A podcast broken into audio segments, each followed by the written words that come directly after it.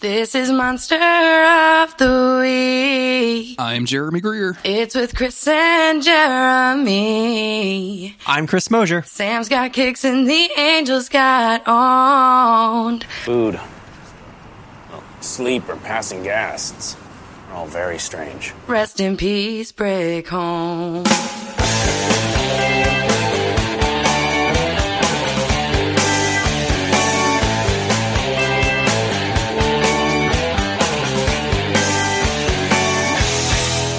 This is Monster of the Week, the creepy but necessary podcast where Chris and I are covering every single episode of the TV show Supernatural. And we're back with more season nine on an episode that I kinda don't like, Chris. I'm kinda kinda iffy on this episode. How, how do you feel about I'm it? also I'm also iffy on it. Uh, there's a lot of things I like, and there's a lot of things that I'm just like, huh, about. Yeah. It reminds me of early seasons in in strange ways, and you know I'm a sucker for that stuff. Mm-hmm. But it's I don't know. Like I really liked seeing some like Castiel get the get the early season Winchester experience. Sure, but at yeah. the same time, I was like, what are we doing? The, um, you know, I don't usually we we usually like read about read what writer writes these episodes. Um, being connected more to supernatural fans and to people that listen to this podcast and that are like heavily into the supernatural fandom, they've definitely got like writers that they like and writers that they don't enjoy. Um, there's this writing pair, um, colloquially known as Buckleming, has done some of the worst episodes of Supernatural, uh, and it's it's definitely one of those things where as like I looked it up afterwards, like I was writing notes and I was like, "Who wrote this episode?" I'm just curious, and sure enough, it was Buckleming, and I'm like, "Oh, okay."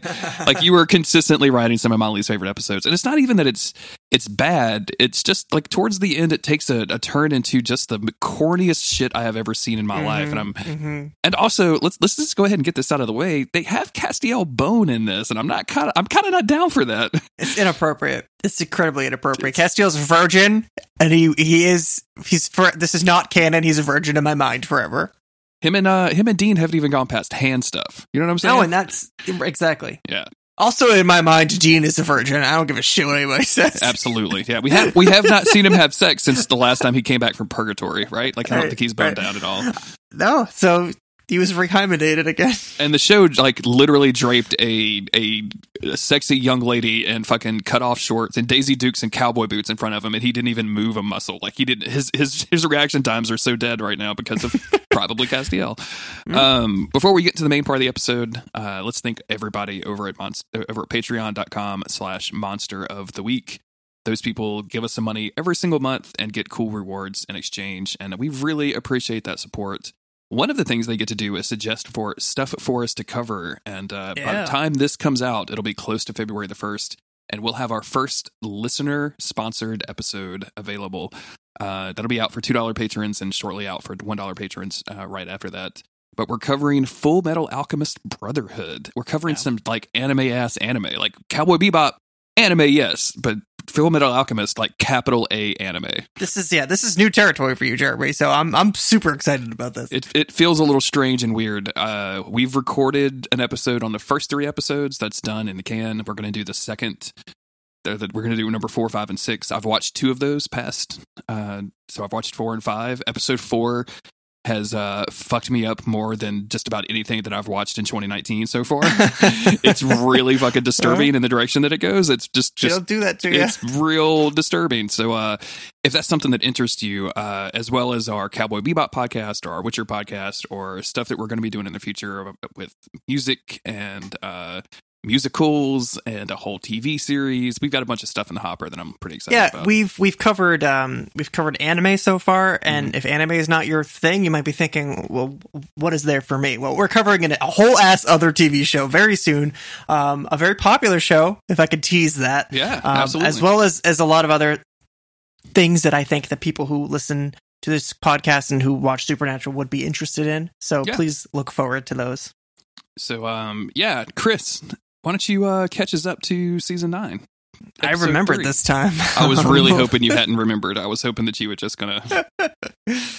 I just I sat down for so long before I even started the episode. To anyway, last time on Supernatural, the newly resurrected Abaddon is back, and she's after the throne of hell, and she's going to get it the only way that she knows how, by using guns, getting into wacky costume capers with her friends, and killing beloved characters. That's right. After nine seasons of laughs, cries, and cherished friendships, it was time at last for Sam and Dean to say goodbye to longtime friends and collaborators, Pete and Irv. Despite this, Dean finally lets Crowley out of his trunk, and so begins the long interrogation as the boys try to find their feet and their road forward from here. Uh, though Castiel, still raw from his recent breakup and his stolen grace, is still blowing in the wind far from home. Meanwhile, Sam continues to be knocked unconscious with a consistency that now borders on narcolepsy, giving Ezekiel, the angel secretly possessing him, the ability to take control and smite demons in his place. So far, so good, but how long will this charade last? Wow, you're getting really good at this. I think all of this writing practice is paying off for you in other ways, Chris. it is at this point bordering on narcolepsy, where Sam is just falling asleep at, at the drop of a hat. He can't control it anymore. He's just asleep. Uh, so this episode is season nine, episode three. It's called "I'm No Angel." It was written by Brad Buckner and Eugenie Ross Leming, directed by Kevin Hooks, and aired on October twenty second, 2013. Castiel is hunted by the angels. Ezekiel tells Dean a group of angels is hunting Castiel. Dean and Sam race to find their friend before the angels do. Meanwhile, a homeless Castiel is trying to make his way through the city and becomes some comes across some unexpected surprises. I um so the premise of this episode, like at its core, is Castiel wandering the earth, right? Like he's a fucking Ronin trying to find, or like he's you know um, Yeah. Michael fucking Landis in that Angel show from back in the day, or fucking Bruce Banner in the Incredible Hulk, the 70s series. Like he's just wandering around trying to find his purpose in life. Um, and I just at the face value of that premise and the way that they do it for most of the episode, I'm kind of here for it. Like it having Castiel kind of have to face his humanity in Mm-hmm. arguably the worst thing ever and the worst place environment ever is is kind of interesting to me. But uh, towards the end of the episode, it's it gets a little gets a little corny for me. It's a little bit corny. Also, why didn't he just like be like, "Hey, Dean, buddy, uh, I'm here. You want you want to swing by and come grab me?" Uh, because I mean, I know the angels are after them, but but still, it's just he's re- he is really fucking blowing in the wind, and he's he was in a car accident. He's human, and he was in a car accident. Yeah. So I don't. Besides the, like forcing this episode and like having some like kind of creating some some some interesting drama here. They could have just literally gone and picked this dude up. They could have called Garth and, and Yeah. picked this dude up. Like the like the, the the underpinnings of this episode are in danger of crumbling. they could have called Irv. I mean, well, nope. they could have they could have RIP called Irv. Irv. Yeah, Uh, but RIP you know, yeah. We miss you. RIP. We miss you, boys. So this we, we start this we start this episode cold open you know a couple priests yucking it up walking at night. They're Mhm. accosted by who are people who are clearly angels. They're looking for castiel. It's the quickest cold open ever because it's just over. And then we just see cass he's looking all ragged and human eating toothpaste. He's in the bathroom of what i thought was like a ymca or something but it's like it's like a church hangout where they you know people can Well, it's a it's a min, it's a men's Shelter. shelter. Yeah, so it's Yeah. kind of like a YMCA. Yeah. Um, and he but he's still eating toothpaste so i'm just you know yeah, he's definitely eating toothpaste, and he's going by the name Clarence. Like a friend comes over and is like, "Hey, Clarence, like, you know, are you planning on cutting out?" And he's like, "Yeah, I'm going to be leaving." By the way, are you are you really tired of urinating? Because man, I've only been doing it for like three days, and I'm real fucking sick of it. uh, I'm- mean, I'm proud of Cass for not peeing his pants. Sure, yeah, like it's, it's nice that he Imagine- knew something. Imagine existing for that long and then suddenly having the urge to pee, like never having experienced it before. Be like, is my dick gonna fall off? what is this? what is happening? Wait a minute, I have a dick. When did this happen? yeah, have I been stabbed? I was just like a Ken doll down there until like a week ago. I had no idea what was happening. Yeah, His his vessel, just when he took it, he just it really sealed things up. They're at uh, St. Anne's Cathedral, and uh, both of them are uh, picking up trash when Castiel notices some blood on a on a gravestone and kind of traces it back until he finds these two priests, both of whom have their eyes burned out, classic angel style, and have been Mhm. hoisted on these spiky gates, so they're just hanging in midair. Uh, and of course, he knows like, hey, this is the angels. They're they're on to me. I, I got to get the fuck out of here. Um, and cut immediately from there back to Dean in a bathrobe, like making tea or coffee or something. Just the, looking around the bunker, not knowing where Sam is. Love, Um, I love Homie Dean, man. I can't, I, Yeah. I just, I love it so much. Get that terry cloth bathrobe out, some slippers. Mm-hmm. Boy, give this dude some relaxation time, please. He needs it. And then Sam shows up. He was already up and out running, and he got breakfast for Dean, and he's feeling great. Um, and Dean is like, "You went running with that blasted knee? Are you serious, Sam?" I saw the MRI, Sam. You should not. I be saw the running on it MRIs right of your knee. and he's like, "My kicks are better than ever." Yeah. Uh, Um, Sam is feeling suspiciously good. suspiciously he's too good. and and Dean is a little worried about this. Uh, and of course, uh, you know Ezekiel. I think I think Ezekiel's also curing Sam's depression. it feels like he's maybe not just doing some physical work in there. Like maybe he's doing a little emotional work too. Just taking, just digging out all of those horrible bottled, you know, bottled up feelings out of that Sam well, and and just uh, just you know dealing with them a little bit, but not you know Mm-hmm. consciously dealing with them. I bet he's having some real fucked up dreams with Ezekiel. Oh, yeah? behind the scenes. running. It's some weird shit going on in there. But awake, he's like, man, all right, I'm just gonna go. I'm gonna go run. If you've uh did you i know you you have had the habit of smoking in the past as if i um have you ever uh, tried to quit with nicotine patches? I have not. they uh they they tell you to wear the nicotine patches for 24 hours straight like even when you're sleeping and i don't know i've never been a person to like smoke in my sleep before so i've never had nicotine while i was sleeping Yeah. and they give you the most uh surreal and like just crazy intense dreams and i just imagine like that's what sam is going through like i Oh, would wake yeah. up in the morning going like i need a break like i need to rest from what just happened Someone just let me off, please. Uh Ezekiel interrupts this conversation and basically says like he is getting better, Dean. Um but also I have picked up some some angel chatter and uh there's a whole group of angels that have organized together and they're chasing Castiel.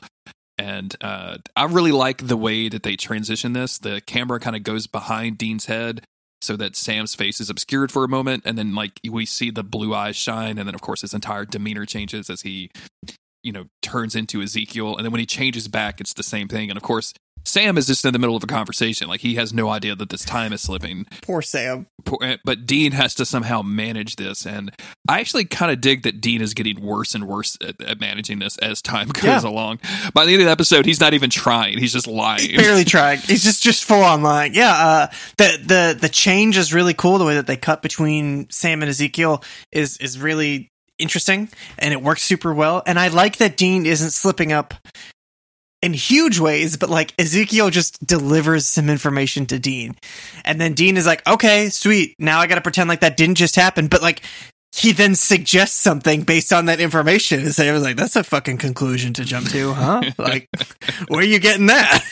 yes, Dean says, "Oh, the angels. Now that the angels are organizing," and Sam's like, "How do you how do you know that?" And he's like, "Well, it makes sense." like he's just not he's not good at this for being such a good liar that he brags about later in the episode. He's not particularly great at doing it to Sam. Um, but when Ezekiel does pop in, he, yeah, he's talking about this faction of angels that is forming and how they are Mhm. specifically seeking out Castiel. But he also says like, "Hey, yeah, Sam is um Sam's doing really well, so you don't have to worry about him. Everything's cool." Um, and he also says, "I can be useful." And Dean's like, "That's great. I'm glad that you can be useful, Ezekiel, but so can my brother. So like, please let him come back now." yeah, have you seen that dude kick? Even angels can't kick like that. yeah, yeah. I thought I, I swore he was done kicking. He that I saw that MRI, but he, I, he just put on a demonstration, and uh, you know what? I'm impressed. They are better than ever. Just picturing it like a doctor, like a doctor's room office, like a comic strip of just a doctor breaking the news, like you will never kick again. Sam crying, Dean crying. Sam clutching his or clutching his bandana in his hand. the ghost of the ghost of John Winchester is there, also crying. like just yeah. everybody is there. Bobby is there. Um, so we from here we cut to this evangelist type character uh, who is broadcasting himself out on the internet. They mention later on that he's been doing this via podcast, which seems not weird at all. Seems like not what a podcast is. Um, They're all watching a video. yeah, well, I mean, like video podcasts were a thing for like two minutes back in like you know That's true. 2006. That's true. The Um, first podcast I downloaded was some video game thing, and it was like full video, which is weird. Yeah. Um, but basically this this evangelist has a whole evangelist routine. But the big thing is he says, you know, when the angels come knocking, you know, you have to say yes. You have to tell them yes. You have to let them in. And uh, of course, this is all a ploy by these angels. Uh, notably, a guy named Bartholomew, who you see it immediately are like, yeah, you've you've you've definitely d- touched a woman against her consent. Like you are a bad Yeah. person. Like you are Yeah. a bad Oh, yeah. angel. Um, but Bartholomew With a name like Bartholomew, that's too many letters. Eleven letters. That's that's a lot of letters. Um, it's a great song. That's the longest by name the way. in the English language next to Christopher, my own name. That's definitely not true. There's got to be longer names than, than Bartholomew, huh? In the English language, yeah. name one. okay, well, you got me. um, oh, damn, my Google search turned up. Um, this is not one name though. This is just a series of name. Do you want to? Can I read the, the longest name in the Yeah. English language to you? Yeah.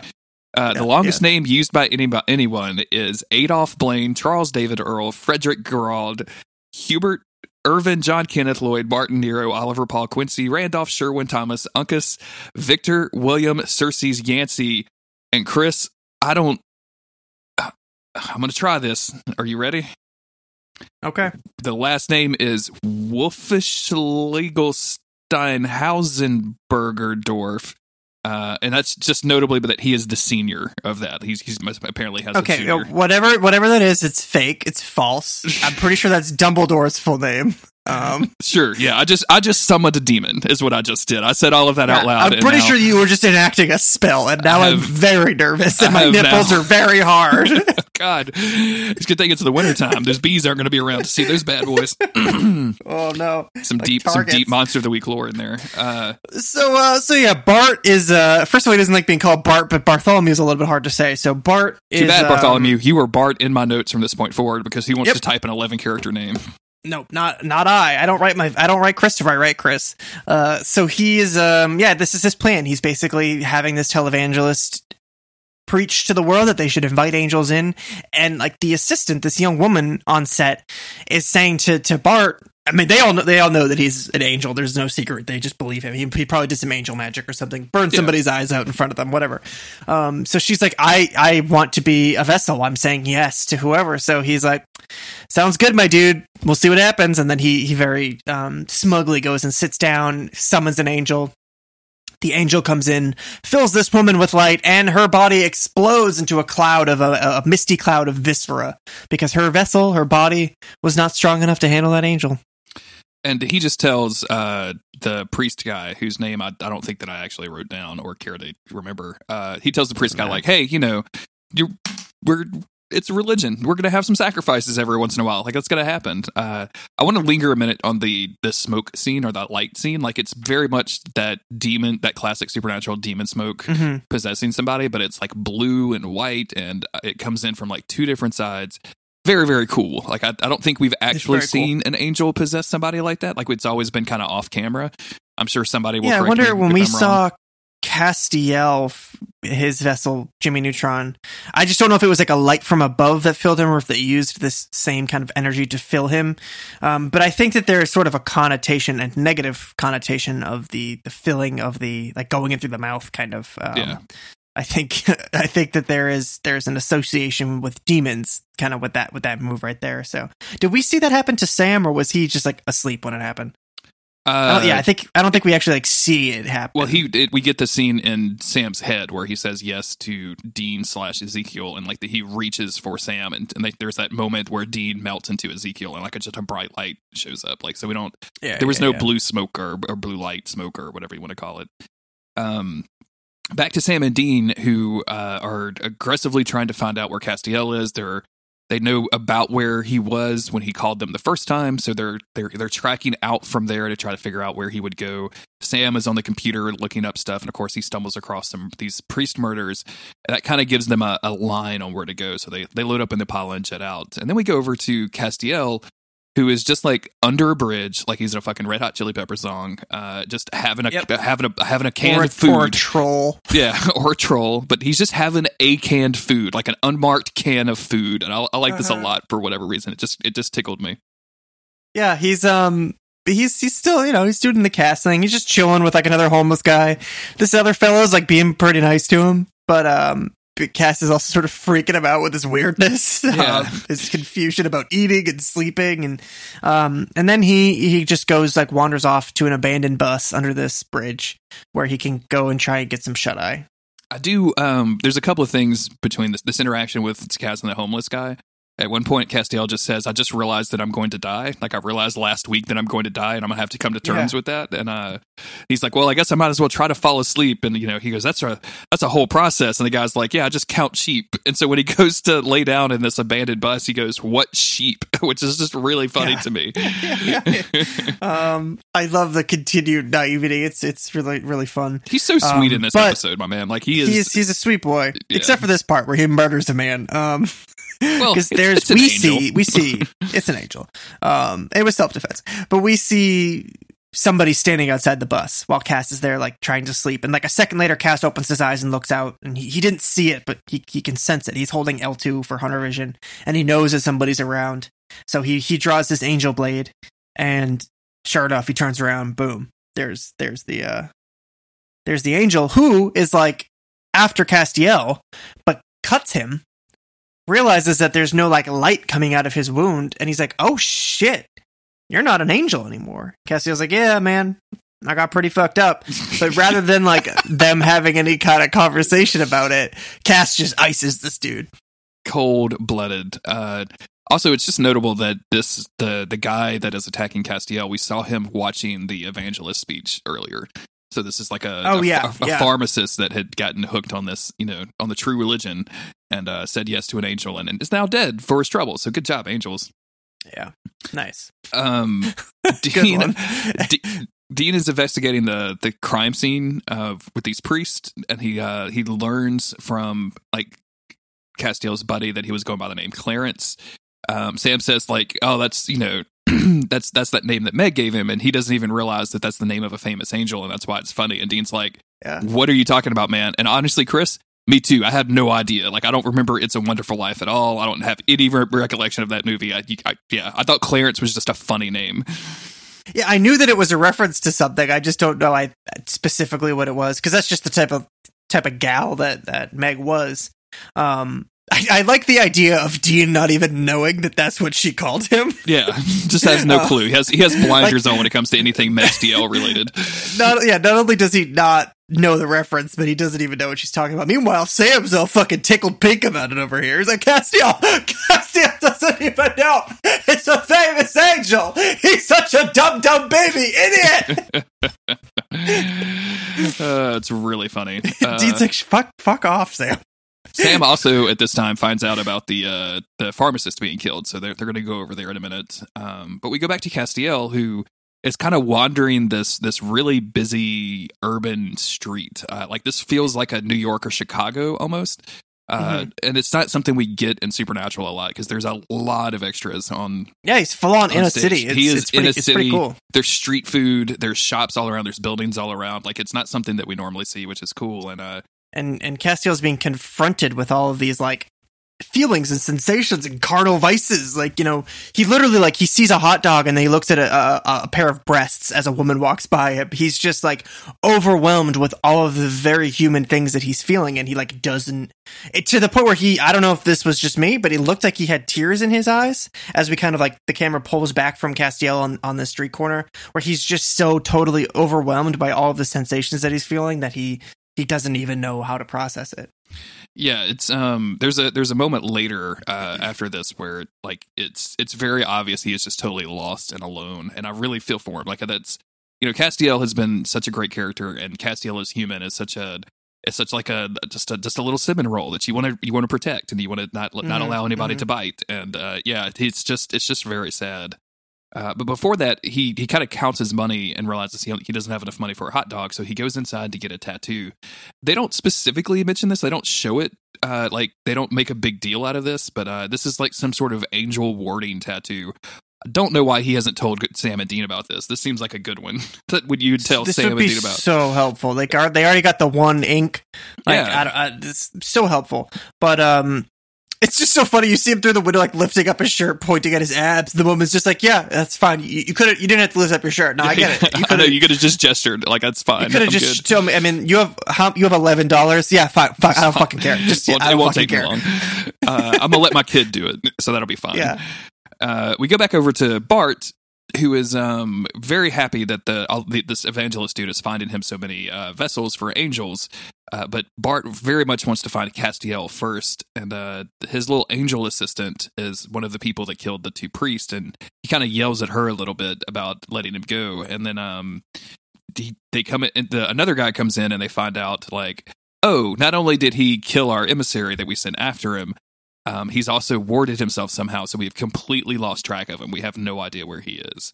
Um, and then we go back to Castiel, who now that he has the tattoo, I think this is the scene you were talking about with the boobs and the and the food and like the camera slowly Okay, slowly okay. going away into the sky, and he just looks totally lost, and it's really really fucking sad. Yeah, he couldn't even spend his money on a regular human thing. He had to get a bad tattoo of like his favorite punk lyrics, um, which just that's how I mean that's how you keep God away is you get an- anarchist punk lyrics tattooed on Oh, your yeah, body. So that's what that's what he was like. That'll work for angels too, right? Uh, I got that classic uh, punk rock album titled "Fuck You, This Is Rice" tattooed on my body, and I've never heard God since. So that's it, Yeah, works. Yeah, Right. First, Of first- course, of course. I downloaded that album specifically because it was a band called Rice, and it's and the album title was "The Fuck You, This Is Rice," and I was like, "This is good. I like this. I like this. I like this Yeah. aggressiveness." We're having fun. We're having fun. Um, we have this scene with Castiel in a church, and uh, this works for me really well. Uh, this he he goes into the church and he's just kind of sitting there. He a woman is is praying for her husband to get better, and as uh, she gets up to leaves, he asked her about it, about him, and she says, you know, uh, I didn't. He's he's very sick, and he's like, yeah, the you know. Humans are so fragile. I didn't realize that until recently. And uh, this woman says, "Well, that's why we pray, so that we can ask for help when we can't give it ourselves." And um, Yeah. Castiel kind of proposes this thing to her because not only is Castiel having hunger and horny thoughts, he's also having some deep thoughts. So he says, you know, what what if you found out that you know God had abandoned heaven and that nobody was listening and that heaven had gone out of business? And uh, she responds with, "No, no, that's that's completely not possible." And he's like, "No, no, no, it's it's possible. Like I'm telling you, like what? If, like it's Yeah. it's, it's actually happening." She's like, "No, no, no." I've been on Reddit recently. Yeah, yes, I am a, you know, I'm r slash MRA, and they're telling me everything that I need to know. Um, and she says, no, that's that's completely not possible because uh, of my faith, and your lack of faith doesn't cancel out my actual faith. And he says, no, no, this is this. I'm telling you, this is 100 percent real. Like it happened all in season eight. Like we covered. There's a Mhm. there's a there's a gag reel and everything. Like we know everything about this and uh and she just says no like you know you should if this isn't working for you like if you're obviously in, you're hurting and you're in pain and things aren't working out maybe you should try it my way maybe you should try praying because quote someone is listening and i find this very affecting like i find this this Mhm. this whole faith conversation like relatively well wrought how did, how did this land for you It almost there's there's a part of it that's almost like she, it, it, for her, it isn't about whether or not like uh, heaven or angels are actually listening. For her, it's about faith. It's about the act of believing, um, and putting something into that. It's it's hard to describe, but I do like that. And of course, she's just saying like just because you don't believe doesn't mean that I can't.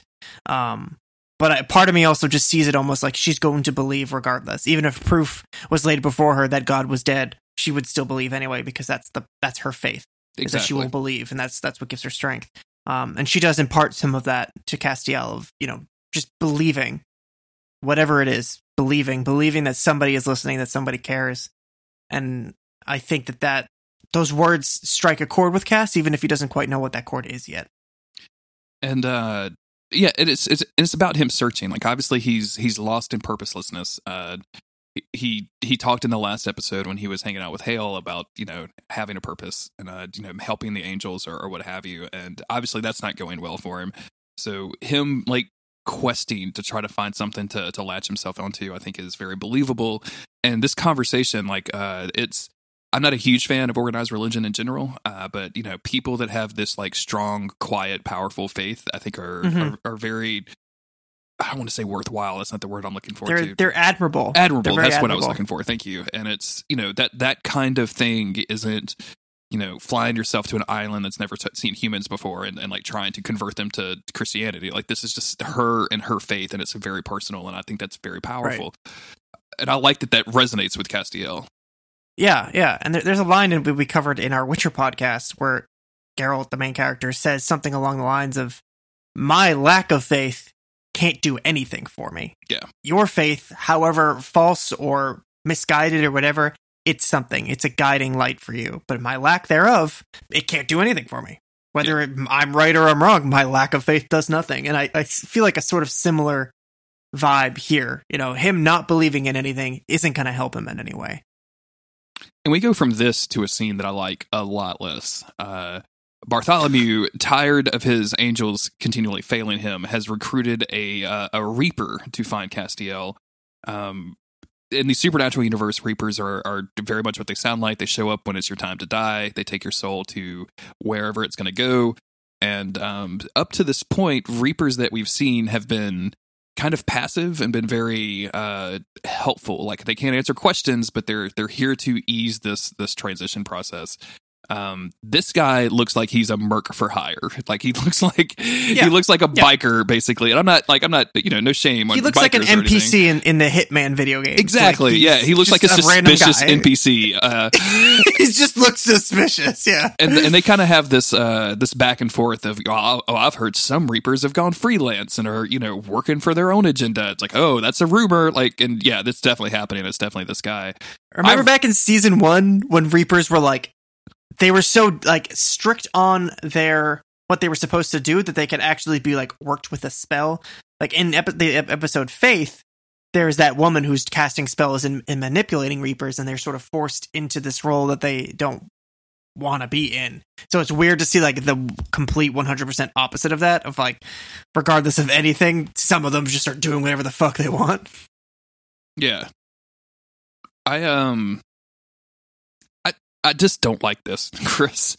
I think uh there's a th- th- this idea that you could just hire a reaper. Like I, in one way I like it because uh God is gone, the angels are in chaos, like who is actually controlling the universe, but they've set up you know relatively recently that death is still around and I feel like death, Right. death is still doing his job like people are still dying regardless of what happens to their souls um i i just kind of th- th- they very easily could have made this instead of a reaper a hunter.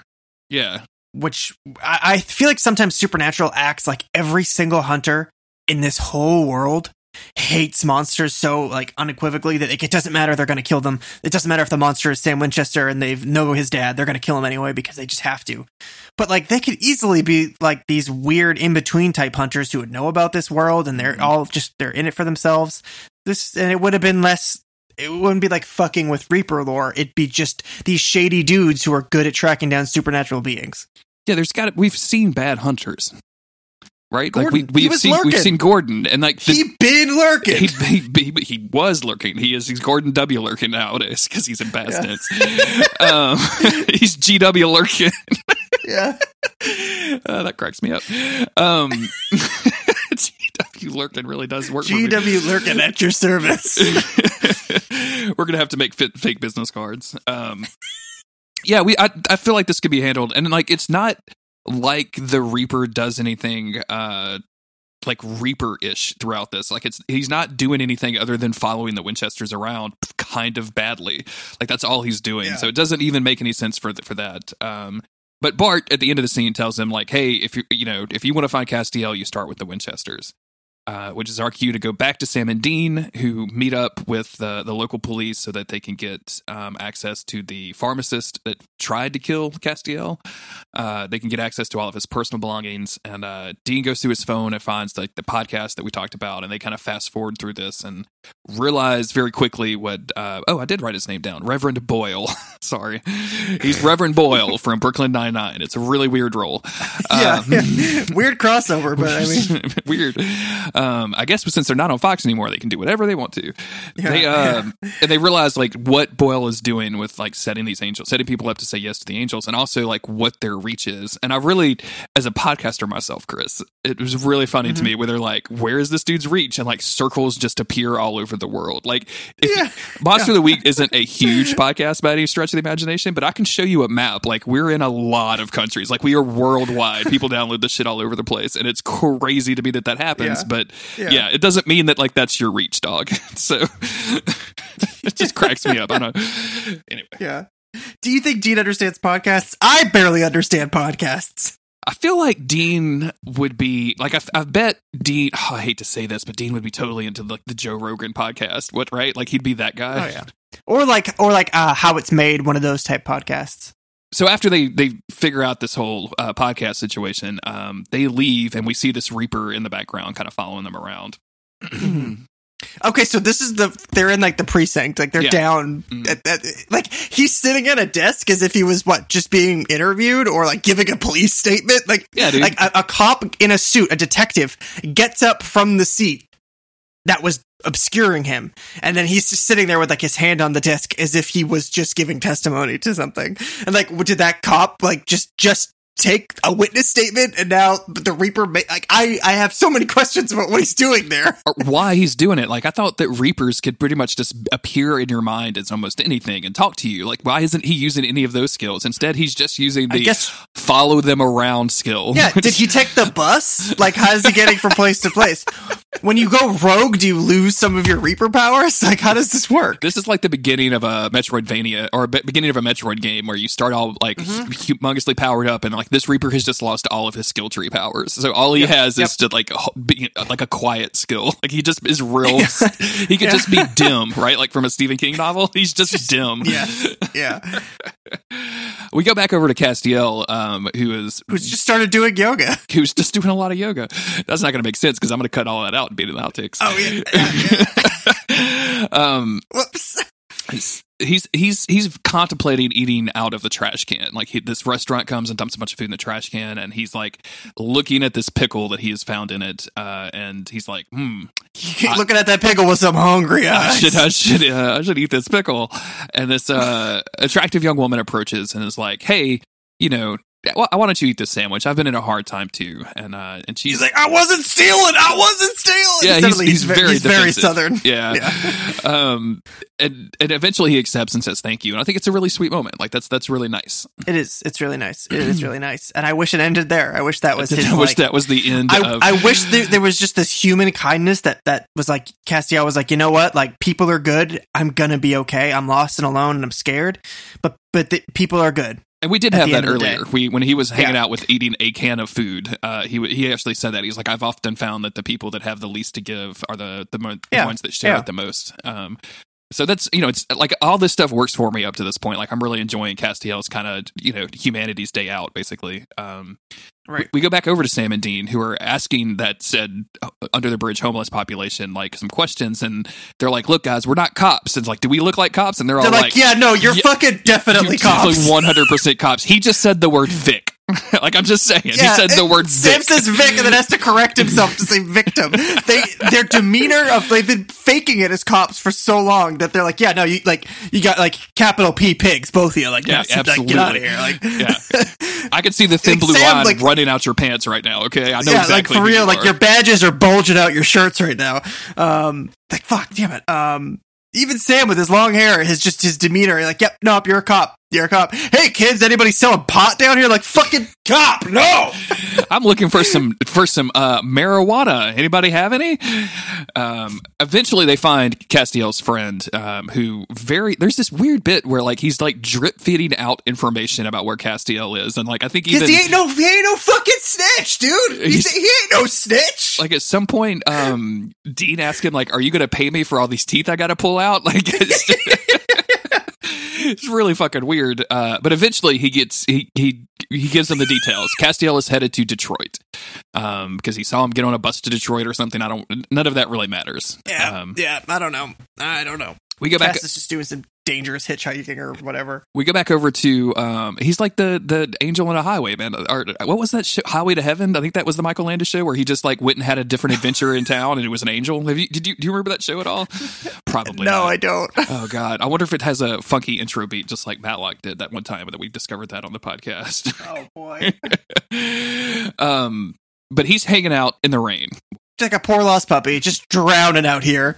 And um, this chick walks out and she sees him. The chick that gave him a sandwich, and she sees him and she's like, "Hey, why don't you come home with me?" Which is All of my alarm bells were going off, and I should have, I should have been like my supernatural natural senses should have been tingling, Mhm. saying, "Oh, obviously this is she's an angel or something, and this is all a trick." But that wasn't what was foremost or forefront in my mind. It was just, "Oh no, the writers, what are you doing? Oh no, this is really happening. This is the this is some season two level you know, werewolf fucking shit about to go down It is. where the girl is just like, yeah, you can just stay at my house and have sex with me later. That's fine. Um, where she's like, I mean, I get Castiel's a handsome man, but like, he's a strange, wet, homeless guy. And I know you want to help him, but he's strange and he's wet and he's got blood on him. He's got like knife wounds. Like, there's a lot to bring him to a hospital, bring him somewhere, bring him to Burger King, Bring him but to don't the- bring him to your apartment. men's shelter to a YMCA to literally like a like a soup kitchen. Like there there are so many better places to bring this this homeless cat that is Castiel Mm-hmm. that that's not the inside of your apartment. And uh, but she introduces herself as April, and uh, she notices his cut. Um, and that's when we go back over to Sam and Dean for um, Sam is like ripping on Dean's pie. He's like, "Do you even Yeah. look at the ingredients in this?" And Dean's like, "Yeah, I look at the one that says pie, and then I eat it." Yeah. um, there's not many funny lines in this in this in this episode of Supernatural. I'm gonna have a hard time finding something for the beginning if I just keep repeating them during the show. Uh, as they're I, leaving, know, I mean, I already, I already know what we got to use. So okay, cool. Um, either, okay, I'll just say it now. So you- more editing. I'm sorry. Either that podcast line that Dean says, or the line at the beginning where Castiel says something about urinating. like, Oh, I'll yeah. never get used to urinating or whatever. that's that one's or passing the passing gas line would actually be pretty cool too. Um, oh yeah, yeah. uh so Sam and Dean are leaving and they're being followed by the Reaper and then they they're they're like loudly talking about where Castiel is in a way that they never ever do normally and it's really funny. Like they are they are just very clearly acting as as as bait. And uh sure enough we're we're we're back to setting up an original double brother bluff. Uh we haven't This seen is one the of OG move. Yeah. You youngsters, you youngsters might not remember, Yeah, that was like but back in my eight, day, eight seasons ago when we started this podcast. the, the double brother bluff was when Gordon was lurking, GW lurking was was sneaking behind them, and they were like, "Uh, uh, uh, uh we know we're being tailed. Now we're gonna double, we're gonna do a double brother bluff on you. We're you you you think that you're the hunter, but you're the hunted, and we're gonna slam you up against a wall and tickle tickle your bum." and uh yeah they they demand some stuff from him or no or no they they just basically like hold on to him and then we switch back over to april and castiel um april is changing castiel's bandages. And um castiel Ugh. castiel says that he stabbed the guy that cut him and he exploded. And like april just takes that on face value. Um Yeah, just fine with it. she's like you know it's, it's obvious you, She's you've slowly undressing him. you've uh you've gone through this you've gone through some rough times. And he's like yeah i'm like this because of my vanity. I i believed that i was important enough to fix anything. I put my trust in the wrong person I And, do really uh, like that line. All this too, other yeah. stuff is getting re- weird and awkward, but when he says it's it was his vanity, thinking I was more important than I was, I was thinking that I could do more than I could. I was. I mean, this is the same fucking thing that especially Sam has gone through before. Yep. Castiel parallels Sam in so many different ways. Um, where he's like, yeah, I thought that it was all on me. I thought that I was the chosen one who could fix the world, and I am learning time and again that is my vanity, and that is my downfall, and that is where I fail. And all of that is good and then it's immediately taken away from us because she says that uh Mhm. she's he could tell she could tell that he's hurting because his delts are tight and um let, let me set this let me let me paint a word picture chris they're they're sitting beside each other she's on his Uh-huh. right hand side she's been bandaging his like the top part of his arm that had gotten cut by an angel blade uh Mhm. and then the camera like goes to Castiel's face, but you can still see her literally like massaging his back Mhm. around the wound with both hands. It is the most biz- she's like massaging his delts and I Mhm. I don't like it. And then she leans over and starts like making out with him and then they just they just make out together for a while and that's I I don't like that. I don't like Castiel in this situation. Mm-mm, it ain't right. It ain't right. I don't care if he's human now. It ain't right. Castiel's right. a virgin. it ain't right. He, he's a virgin and he's my son and I don't want to watch my Yeah. son making out with some crazy chick Absolutely- that invites homeless absolutely people not. to her apartment. Um, Absolutely not. we go back over to Sam and Dean who have uh, arrived. Dean is just gets gets a weird, weird, real weird feeling in his chest. He doesn't know what it is. yeah, he's just like, oh man, something something's wrong. I, I feel like just something is just ain't right. My right rainbow now. force is tickling. what is this? um, they are they have tied up this reaper uh, using just normal ropes. By the way, it's just like he's, this is just Regular a normal rope. dude. Yeah. Yep, just regular rope. Um, and they have brought him to a wet pipe factory where they are going to um, slash his chest with the angel blade uh, until he tells them what they want to, to tells them what they want to know. Uh, the first thing they find out is that Naomi is dead and that Bart is running things. They were kind of in the dark on that. Um, and he, they the, the Reaper just kind of tells them, you know, the angels are looking for him. They're getting closer and closer. Uh, they're sending people like me, and there's a bunch more people like me. And uh, yeah, you sh- you should you should just let me go. And Dean's like, no, I'm not going to do that, and just kills the the, the Reaper. Um, Right. And then we go back over to Castiel and April, who are just like having some pillow talk, like you know, smoking a Yeah. cigarette, just definitely poised she's, coitus. She's like, I- um, say. She says, "Say something," and he's just like, "Uh, so." Am I still a virgin, or because I feel like that's I feel like I'm supposed to still be a virgin. Uh, this scene is so awkward. She's like, "Was it good for you?" And he was like, "Yeah, I mean, fucking, I just I had a, one- a big angel nut for the first time. Uh, feel Oh, pretty God. good about that." we have to start uh, talking about nutting on this podcast, Chris. Like we have to make And this our 2019 resolution. no more nuts. like, uh, no, no like, nut 2019, nuts." Chris. yep, yep, whole year, whole year. Uh, and he's like, "Was it good for you?" And she's like, "Yeah, you you were great. You did all the re-. like, like." He's a virgin and he's an angel and he doesn't even know what a butt is. So stop pretending like this was some magical pornographic sexual experience. he lasted 27 seconds. 27 seconds. and that's and that was like 26 of trying to find where to put it. Like Yeah, that's and then his and then his and then his halo fell off or whatever. I don't know. And uh, and this is the scene where he gets the line like "I'm no angel," right? Like he's I'm no angel. yeah, he, he he leans into that. Like, thank you for saying the name of the episode in the episode. Always like that. Um, yeah, appreciate that. and uh, we sh- don't usually get that in Supernatural. she asked asked him like, well, you know, if if you know what what's this person that you trusted. Can you can you talk to them? Can you communicate with them and see if you can undo things? And Castiel says, "Yeah, we're not we're not talking." And uh, she says, "Well, what's next for you?" Yeah. And he's like, "More of this, I hope." And like that's literally Yeah. the line. That's not me making stuff up. That is literal. Stop And then like does the soap opera like roll on top of her as the camera goes to black, like so that they're just Stop. boning some more. Uh, I don't like this. Uh, I hate it. It's not good. I hate it so much. Um, I have It a ain't qu- right. I have a question for you right now. Uh huh. Uh huh. Is is April an angel or a reaper? I think she's a reaper. Okay, because I thought, I mean, obviously they're setting up the reaper thing, but I, I really just thought because. Well, I guess we'll get there, but like I didn't know reapers could just possess people. Like this feels so weird to put, include this weird reaper stuff. Like why not just they be- i feel like they did they say it in this but i feel like previously they were they could manifest looking like a person just sort of looking like uh who like whatever that person wanted to see them as. Um like with with Tess showing up as Tess several times i don't know if they're supposed to be gendered or what what the deal is. Like they they they make them so close to human now that it gets complicated. But Tess shows as that because she's just like a like a young pretty girl who is just there to some uh, that's a comforting image to Dean, I guess. You know, something that makes him feel better and whatever. That's what he wanted to see. So that's that's a guiding light that could that could bring him into the the, the next world, whatever. Um. So I, and I've just always assumed that that's how it was, and they could manifest themselves looking a certain way. But underneath that, they were all sort of like deathly scary looking or something. Um. So yeah, I don't really know what this possession shit's about. They could, I, I don't know. And what what is her plan here? Is it is it to like?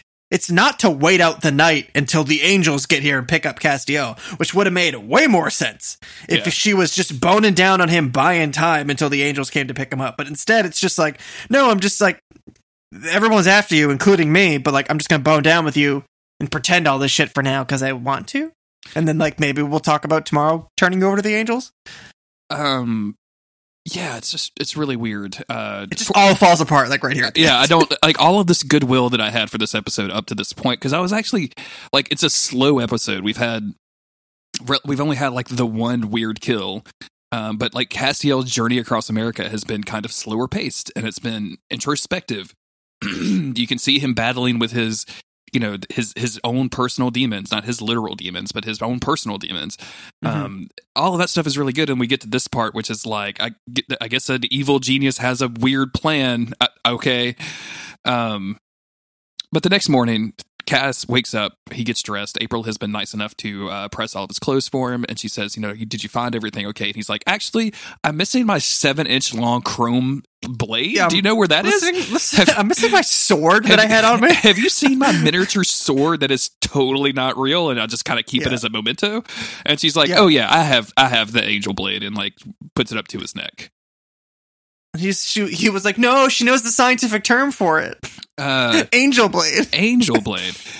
we go back over to Sam and Dean, and Dean is is kind of getting frustrated. They've been chasing their tails. They haven't found anything, and uh, he says he wants to do Plan Can't B. shake this nagging feeling that something's wrong. Something ho- is horribly wrong with his with his Rainbow Something Force. bad has happened. uh, he he stares at Sam weird, really weird. Is like, I want to do Plan B, and he's and Sam is like, What Sam's the like, fuck is your no problem? idea what you're talking about. What are you talking about? And he's like, I'm just letting you know. Like Dean's being really fucking weird. And finally, Y'all really, really need a code word. finally Ezekiel shows up to it comes to the surface and is basically like, "Yeah, I can't, I can't help you with this."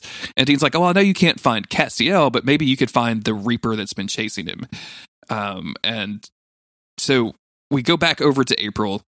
Um, she has been taken. I I really thought this was an angel at this point. I I even haven't written in my notes that she it was an angel, but um, she's like, "Yeah, I, I like I like being in April, like she was a real nice girl. She would never bring these bring you home, but you know, I needed information from you. I needed to know what you knew about um, all of this Metatron bullshit, and also you're kind of sexy, so I seduced you too. And he's like, okay, I seduced you with another Thanks. human's body. Hope you're Yeah. comfortable with that, Castiel. super great. Like I'm way comfortable, way more comfortable killing male pharmacists than I am uh, sticking a, Yeah. a female, um, you know, human possessed by a reaper. Um, she tells him about Bartholomew and uh, starts torturing him for information. And uh, we see a, just a brief scene of the Impala speeding closer. Uh, Castiel denies really knowing anything about this Metatron plan, and she just keeps chopping him up, keeps cutting on him uh, until he he tells her everything that he knows that you know Metatron stole his grace from him and used it to expel all the angels. And uh, Castiel finally comes to a conclusion that I had been thinking for a little while, which is like, hey, you may not want to kill me if my grace is part of the spell that's keeping angels out of heaven.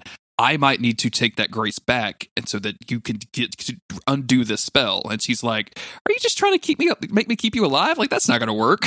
I don't give a shit about these Yeah, angels. yeah, yeah. I'm just getting paid to do a of job." yeah. I'm just getting paid to, to do a job and bone, apparently. You got to take the perks where you can get them. That's right. That's right. Um, I mean, I'm glad that- in a way that it wasn't a human because otherwise that girl was making some real, real, real weird decisions. But it is Um, it is a reaper taking over a human body, and I just I just Yeah. it, it rubs me the wrong. I know it's an all made up world, and, and apparently like we learned in season episode one of season nine that like demons can make deals with children, which. Come on, God! Like, what is this dumbass universe that you set up? like, not only did you give us anxiety, you also made it so that children can sell their souls to demons. It's real fucked up. Uh, fucking dark. yeah. So Sam and Dean burst in. Uh, April stabs Castiel in the chest. She uh, uses her Reaper powers to send Sam and to the wall. Uh, she knocks Sam out. This is number like 86. He's oh, oh my god, he's asleep again. He just falls asleep immediately. Like as soon as like, I bet that dude has narcoleptic problems, like going next to a closet at this point because he gets Oh, yeah. thrown Oh, yeah. into them so often. It's ridiculous. um, Dean, as as she's kind of distracted by Sam, Dean manages to grab the angel blade and uh, kill her. And uh, yeah, Castiel is laying there dying. Sam wakes up and then watches Castiel die, but of course it's not actually Sam; it's Ezekiel. He very stiffly walks over and uh, what looks like very painfully heals Castiel, Yeah. um, which is which is kind of worrisome because you know we know Ezekiel was also healing himself. We know he couldn't use his powers like that earlier for Sam, so like the fact that he can do it for Castiel means he's rested up a little bit. But obviously, this is going to take something out of him to do. Um, which is weird that he goes over and heals him because he's been so cagey about all this. But yeah, he he brings Cass back to life. Um, and then just like goes and sits down and becomes passed out Sam again. Um, yeah. So, oh, or, or he just passes out again. I think maybe from from doing it. So it's just like Sure. a double KO for for Mhm. Sam here. But yeah, Castiel is saved and and he's uh he's he's back with the boys. And oh, this is where Dean just like blatantly has to lie. Where he comes in and he was like, "Yeah, uh, what what does he say? He Sam, yep, you got knocked out, and I um."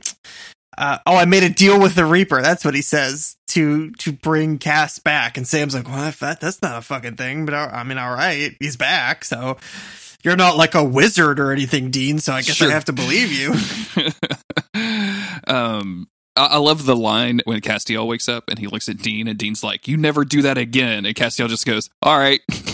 like Yeah. just sure man whatever you Uh, say I'm. I'm here with you Yeah. Um, they all go back to the bunker, and uh, Sam has some questions for Dean, like how he knew where to find Castiel.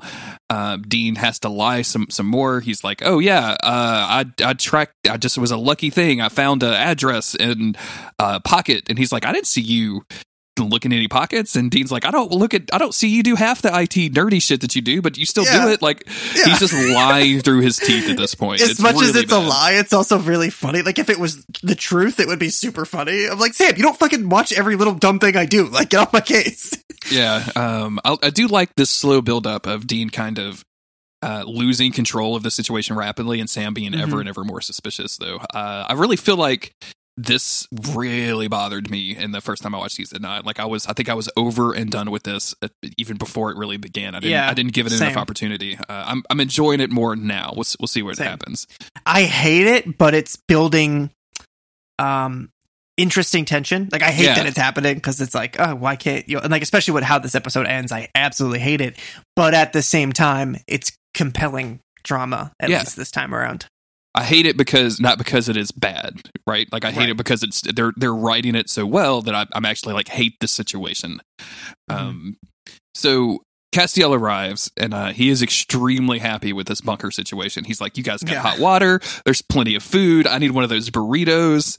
Yeah, Uh, hook me up with one of those burritos. Stat. he he kind of goes on uh like he sums up his little tour around America and it's like you know I've realized that uh being a human is not just hedonism it's not just you know food and and and sex it's also like you have to have a purpose and uh And Dean's like, what?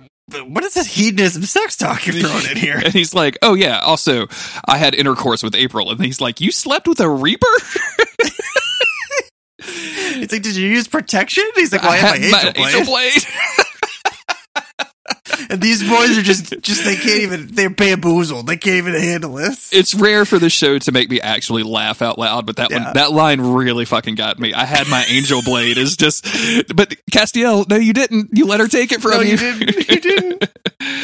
Oh, it's Um, good. It's good. And because this this this episode is going to end on such a fucking heart stab, uh, they have to really ramp up how sweet and adorable Castiel is. And he says, you know, I think you guys would be great teachers of humanity. Like I'm I'm I'm lucky to be with you.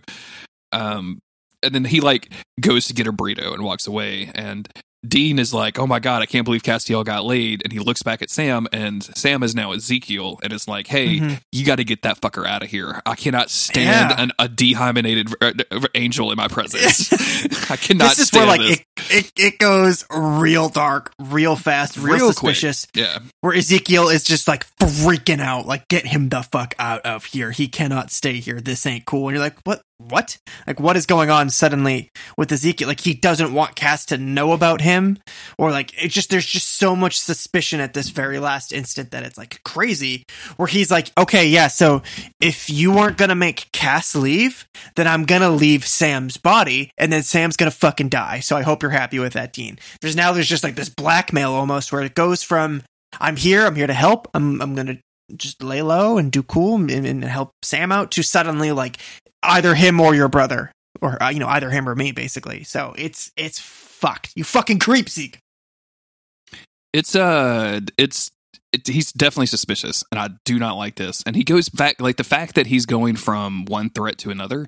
He's saying at one point, "Oh, he's a you know Bartholomew's amassing a force, and if they find Castiel here, and, Dean's like, we're in the bunker, man. Like the Men of Letters like has this place sealed tight. Like nobody can find us here." And he's like, "Oh, well, he could still see me, and that could put me in danger." And I'm like, "Okay, so you were just like guessing at this point, right? Like you have no Yeah. idea what's actually going to happen." Um, but of course, it's Dean, and he has to protect Sam. Uh, so there's this kind of long, protracted scene of Dean walking over to Castiel, who is just like noshing down on this burrito, right? Like he is Yeah. just eating And that fucker like he's Right. it's the greatest food ever. He's like Castiel. I told you that Hael wasn't right for you. I told didn't you listen. that you needed to break up with her. You took my advice on that part. But what I don't understand is why you thought it was okay to immediately go out and get this rebound hookup and just completely throw everything out the window. And Cassie was like, Dean, I, I don't know what you're talking about. You never said anything about any of this. And he's like, You know what I meant, Cass. When I said she wasn't right for you, I meant all of them. Every single one. They're all dirty. They're all dirty. Can't trust them. Um, But he walks up to Castiel and says, like, hey man, I need to talk. And Castiel is so excited, Chris. He is so he's like, Oh, Dean, you know I always appreciate our talks. And like if you think back about like the times that Dean and Castiel have had heart to hearts, like I'm thinking of um one specific episode, I think season eight or seven, where there was just like this real like like Dean just kind of came out with all of his shit about it. Uh but it's you kind of expect one of those and he's like yeah, you can't stay here. You have to go. And fucking Castiel looks so goddamn heartbroken. And like thinking about like he's been on the road for so long. He's not had a family. He's not had friends. He's been on his own. He's not had reliable food or money or shelter or water or anything. And now he's found this perfect place with his friends, with arguably his family, if not his lover. And he's Mhm. being kicked out of it. Like you could just see the heartbreak all over this dude's face. And it just drives me It crazy. so bad. It sucks it's, so bad. it's horrible, Um, man. Kills me. And and he looks like it looks like Castiel just watched a puppy die, and he was the puppy who died. Um, it and it just leaves so much tension because even Castiel aside, like when the next episode starts, because Dean could come up with a million excuses to make Cass feel better, right? But it, the show's probably not going to do that because this isn't real life, and he's not going to shower him with. Listen, man, it's just for, for the best. We're all going to bring danger to each other, and like we're going to stay. I'll ca- talk to you every night on the phone. Everything's going to be okay. I'll be there if you need me, but we got we got to stay in different places. He's not going to say any of that because it's a TV show, and it's just going to be like open ended and scary and feel really bad. And then Sam is going to be like, Dean, what the fuck? Why did you make him leave? Because obviously Sam doesn't understand. So it's going to be interesting to see the huge fucking fallout from this. Also, uh, I mentioned at the top of the episode that this episode gets super corny towards the end. And uh, Yeah. the the conversation right before this, where Castiel is like expounding about all of the lessons he found on about humanity, um, I, I we we kind of got into it, and I, I forgot to mention it, but that's like very specifically what I find pretty corny about all of this. Like it Mhm, feels mhm, mhm. I- and and look, this could be intentional because they name dropped "It's a Wonderful Life," but it feels like the ending of one of those movies where everybody learns a lesson at the Right. end, and like, oh, actually, like we should share our food with poor people. I, I have learned this lesson today, and and you should learn it as well. It is a valuable thing to live by. And I'm like, okay, guys, I yeah, I get it. Like I, you know, I'm not, I, I get it. um, Yeah. I, I I like this episode. I I, I like a lot of this episode. The the stuff with the Reapers is just so fucking eye rolly to me. I can't I can't handle it. Um, it's not even necessarily like the sex stuff that puts me off. It's just it we it's just Castiel like it it it's just so awkward. Like it's just the, Yeah. everything is so awkward, and it's not it's not that Misha Collins is like being bad as like this romance guy. It just doesn't make any sense whatsoever. Like I, he just like they both just roll into this, and I just I just don't like it. Uh, and then Yeah. the stuff that I do like, stretch. yeah, it's just, it's a big stretch. Um, the stuff that I do like is is still there. Like I, I like Castiel's journey across America. I don't like the way that he like phrases it as a parable at the end, but it, I like the fact that he finds home, and I I just I don't like the fact that he's being kicked out of it, but I find it like super interesting and compelling. So. I I guess I do Mhm. like this episode. It's just it's just corny as shit in places. So I, yeah, it's I got some kinda- it's got some weird shit in it, but overall, I mean, the Cass stuff is generally good until they until they hammer it home like too far. um. Can I read you some some trivia from the Wikipedia? Sure, sure. uh, one of these one of the bullet points is Castiel loses his virginity. Chris, this is going to go on for a little while. This is a paragraph that somebody wrote about this. I know you and I like talked a lot about it, but anyway, uh, Castiel loses his virginity. It was previously revealed in season five, episode "Free to Be You and Me," that Castiel has never had sex or virtually any kind of sexual encounter. When Dean tries unsuccessfully to set Castiel up at a brothel, uh, that was a strip club. Dean also said to Castiel, You are not going to die a virgin, although Castiel had already been killed once already and would be killed twice more before losing said virginity. and ironically, before being killed, a, well, I guess we're, I'm in spoiler territory there, but yeah. Uh, Spoiler, spoiler alert, main, main characters in, in Supernatural die all the time. Uh, but yeah, I thought that was really fucking funny. I thought that was really good. That's funny. That's funny. you have any, uh, you have any wrap up It- thoughts on this episode? no, no, Castiel's not a virgin anymore. that's, that's where we're going to end it is Castiel is not a virgin. Yeah. Um. All right. Well, I guess we're going to get out of here. Uh, I thank you everybody for listening. I really appreciate it. Thank you to the patrons at patreon.com slash months of the week. A reminder that those people get uh, exclusive episodes of podcast uh, and coming in February, which will be the day after you hear this, if I have my timing correct. Will be uh, our, us covering Fullmetal Alchemist Brotherhood. There's also some Cowboy Bebop and some Witcher podcast in there that you can already get. Like, there's like probably a good eight to ten hours worth of content that you know your your Yeah. one or two dollars a month can can get you in. Um, thank you to everybody doing that. We really appreciate it. I am at Seriously. JG Greer on Twitter. I am at local bones on Twitter. Podcast is at MOTWcast. You can find links to all of that and more at monsteroftheweek.cool. And uh, next week, are you ready, Chris? Are you ready for a little teaser for Ready. next week? What do we got? What do we got? Next week, Dean and Charlie meet Dorothy from Oz. Oh goodness. Uh, we'll be back next week with some uh, our Wizard of Odd podcast, Golden Road, Golden Road of the Week, and uh, yeah, we'll see you then. Thank you, everybody. Bye. Bye.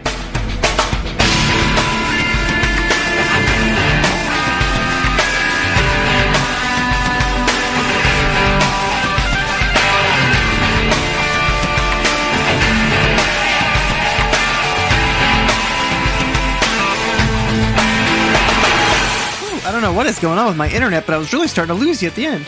Yeah, I, I was also starting to lose you. I think my internet was probably the culprit of that. So, my bad. We made it through, though. We made it through. Yeah.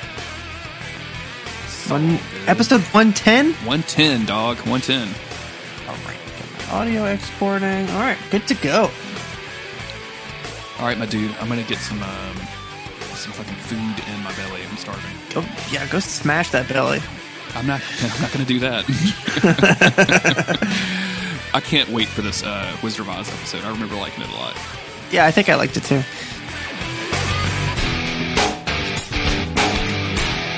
Yeehaw, gamer. Fake ass motherfucker. Fake ass. Is This one thing I can't stand in this world, Jeremy. If there's one thing It's fake ass motherfuckers. that I cannot stand in this world, it is a fake ass motherfucker. There are a lot of things, Jeremy, that I will abide. I will put up with a lot. But a single fake ass motherfucker? Uh uh Not gonna have it. Not gonna abide it. You know, to me, a fake ass motherfucker is like the one slice of bread in the loaf that has a little bit of mold on it. The other Mhm. slices are probably okay, but you're not going to eat them. One fake You ass mother- trust. one fake ass motherfucker can ruin the whole thing. You're goddamn right. You were goddamn right. Preach it. Preach it. What's happening, dude? How are you? I'm cold. That's how I am. It's negative 17 over there. Yeah, I mean with the wind chill. So indoors it's three degrees because there's no wind chill. That's still very cold. It's not warm. Are you uh are you fully like kitted out right now? Like are you d- dressed up like a like a snowman basically right now? I Just- got on. The only difference is I got on like wool socks and I have on a sweater over my my button up shirt. My standard attire. You uh wear a button-up shirt to record this podcast? I wear a button up shirt every day of my life to work, I can't and then I, just I don't change when I get home until later. I can't tell you uh how long it's been since I've worn a button-up shirt. Like I'm, I'm so I'm so drastically under under. I have thousands. Underdressed. It's just just buys me shirts all the time. It's Oh, my shirt is pink and floral right now. I'm gonna. I'll send you a picture. dope. I wore it with black black sweater, which I'm not sure if that was really the move to go with, but you can't even see it. Here we go. Just trust me, it's pink. It's a little dark in here. Well, I mean, it is cold. I associate cold with dark. So So this pic, I mean, it looks like it's just white and orange in the picture I sent you, but I assure you it's white and pink. yeah, that looks dope. I like how you're staring at the picture, staring at the screen. Like, what did I do? How did I get I here? was trying to, I was trying to figure out the color. what is wrong with me? What happened? One heavy lidded eye staring directly into the camera. How you been? How was your weekend? It's fine. I just talked to you yesterday, Jeremy. Look, we have to we have to maintain I- kayfabe. okay, I finished my novel this weekend, so that was pretty big. that's that's pretty huge. Are you like having done that? Are you going to start? Like, are you just going to read it, or are you in the tweaking process? What's next? So I say finished, even though that was like a, a first draft. You I wrote know the for end, sure- you wrote the ending of the story. That's I think wrote that's the ending. finishing the book. Yeah. yeah. From start to finish, I I went through the whole thing. There are two chapters that need to be almost entirely changed. I had a subplot that I was like sort of building to a little bit, and I was like, yeah, I can use this for something later on. And then I decided to ditch that because I wasn't going to be able to see it to fruition. It was like it just didn't make any sense, and it also wasn't good. Um, so I swapped it with an, a simpler little plot line that I also might end up dropping altogether anyway. But there are at least two chapters that need to be totally rewritten, so that's still work to do, or or you know, eighty percent of them will need to be rewritten. Yeah. Um, and then I want to go through and tweak things and like focus in on the characters and where they were in chapter three in my mind was you know basically just like a, a cookie cutter outline by the time i got to the end i have a much more um full vision of what they are as characters so i need to go back and like fill in the lines of of who they are and also just uh work on the lore you know we Yeah. got to have that lore Got to take it down Um, to the I've- church and put some books in there so you can. that's right. That's right. Interview an old man in a college. Yeah. Um, I started off just being like, yeah, you know, um, you know, there's a there's a spooky haunted, haunted's probably the wrong word, castle at the center of the story. Um, and I just didn't give it a name for a super long time because I was like, yeah, I'll come, I'll come up with a name for the castle eventually, and I did eventually, but it was like literally 300 pages into it. I was like, yeah, all right, yeah, I'm gonna go with this name now. Uh, so I have to go back and weed that weave that through the story because it would be weird if none of the characters ever addressed anything by its name and they always just said like oh yeah th- that guy or um, oh yeah the the fellow who works over there like they would at a certain point uh, know that that fella has a name and he's not just the guy with occupation Sure. yeah. um so it's just little things like that uh and then once i finish the second draft then i feel like i'll be able to have other people read it. Super weird to to realize that like pretty much nobody has read any of this. When i wrote i attempted to write a novel like 10 years ago and i had a bunch of people reading it. Like my friend steve i was sending it to him like every other day being like here's a new chapter here's a new chapter. But with this i just i just did it. So this could just be really really bad and i wouldn't know. Hopefully it's not uh unsalvageable if we get to that point but we'll see. So that's yeah that's how i guess that's how my weekend was. What i'm super like i feel 10 pounds lighter now and it's not just because i finally put down the manuscript. I just there's like a weight off my shoulders because it's done and i'm taking a break for a couple weeks and then i'll go back and, and do the second draft. What sort of um like when you were writing your first novel, like what sort of stuff were you getting back from your friends that were reading it? Like were they like this guy sucks or, or like what was it like you used the wrong there in this in this there was, sentence yeah there, there was a little bit of that i used to always type in in quite instead of quiet Mhm. It was just a typo that I made consistently. And then um so the problem I had with that was I every time I would hit a wall with the story where like, oh, things are getting boring and I don't know what to do, I would introduce new characters and I would have them fight stuff because it was obviously I was writing fantasy. Um of course. I'm like, all right, you know what? I don't really know what to do here, so like you know what would be good? Skeletons. Skeletons appear. Time to fight some skeletons. Um, people in the Discord know that I have a, a storied history with fighting skeletons. Um, Margon the Unwise has to fight some skeletons so that we can move this Yeah. fucking plot along. Yeah. But then instead of moving the plot along, I'd be like, all right, so Margon the Unwise just fought some fucking skeletons. But wouldn't it be also cool if his neighbor, the young Mistress Eleanor, also had to fight skeletons, Hell but in a different location? So suddenly now there's two different characters, and then there's three, and then there's four. I remember writing one scene that I really liked about like a jailbreak or something. I was like, fuck yeah, this guy's gonna be the main character, except I wrote three chapters for him out of 400 pages, and that was it. Whoops. Um, yep. So I, I did stuff like that a lot. I think all that so all that said, my problem there was getting constant feedback from pe- people been like, "Oh yeah, I like this guy." People weren't very negative. They would usually just tell me what they liked and then just not talk about the things they didn't like. Um, I, I my problem was wanting to just deliver what people wanted to see, which to you know 19 20 year old friends it's just like yeah it's cool when they have like d&d fights in your story and not when they talk to each other um, Thanks, so I tried to- I Really tried to do a lot of that kind of stuff just like oh this is exciting right? It's fun to to see them fight and which is that's just not it doesn't really go anywhere. It's not anything. Um and i did constant revision on that one. So i i must have rewritten the first chapter like 25 times or edited it like 25 times. And so i just never i never got anywhere. And this time i was like i'm not doing that. I'm going full steam ahead like no matter what. Because if i go back then i'll just slow myself down so that's what happened what are you going to do now that you're taking some time off? Like, are you are you already well, I have a I have a second or- story that I've been like I, I have a I set up a sequel for this one that I'll eventually write when I'm done with the first one. Spoilers. But I've been like I've been I've been sitting on um another idea that it's like it maybe maybe in the same world, the same fantasy world. I don't know. Um, but I've just been like I've been thinking about this for the last like four ish months, knowing that I can't write about it. So I've taken like notes on it and stuff. I might try to just start that a little bit, just to like keep the writing going, um, and keep trying to like get better at writing. And then yeah, and then until that's done, I'll I'll go back and um work on the second draft, which is going to be quite a task. that's gonna be that's gonna be a process, man. I can't imagine going through that amount of work. Because you're you said you were what Yeah. 400 pages or so. yeah, unfortunately, 420 pages.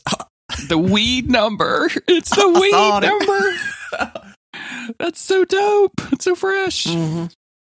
Um, 69 chapters, 420 pages. Uh, it's the only way to write a book. I mean, that's too many chapters. Um, That's some fucking Stephen Yeah. King bullshit where like one chapter is two paragraphs or one sentence Yeah. bullshit. I tried. So it's 30 chapters, and I tried to make them all roughly the same page length.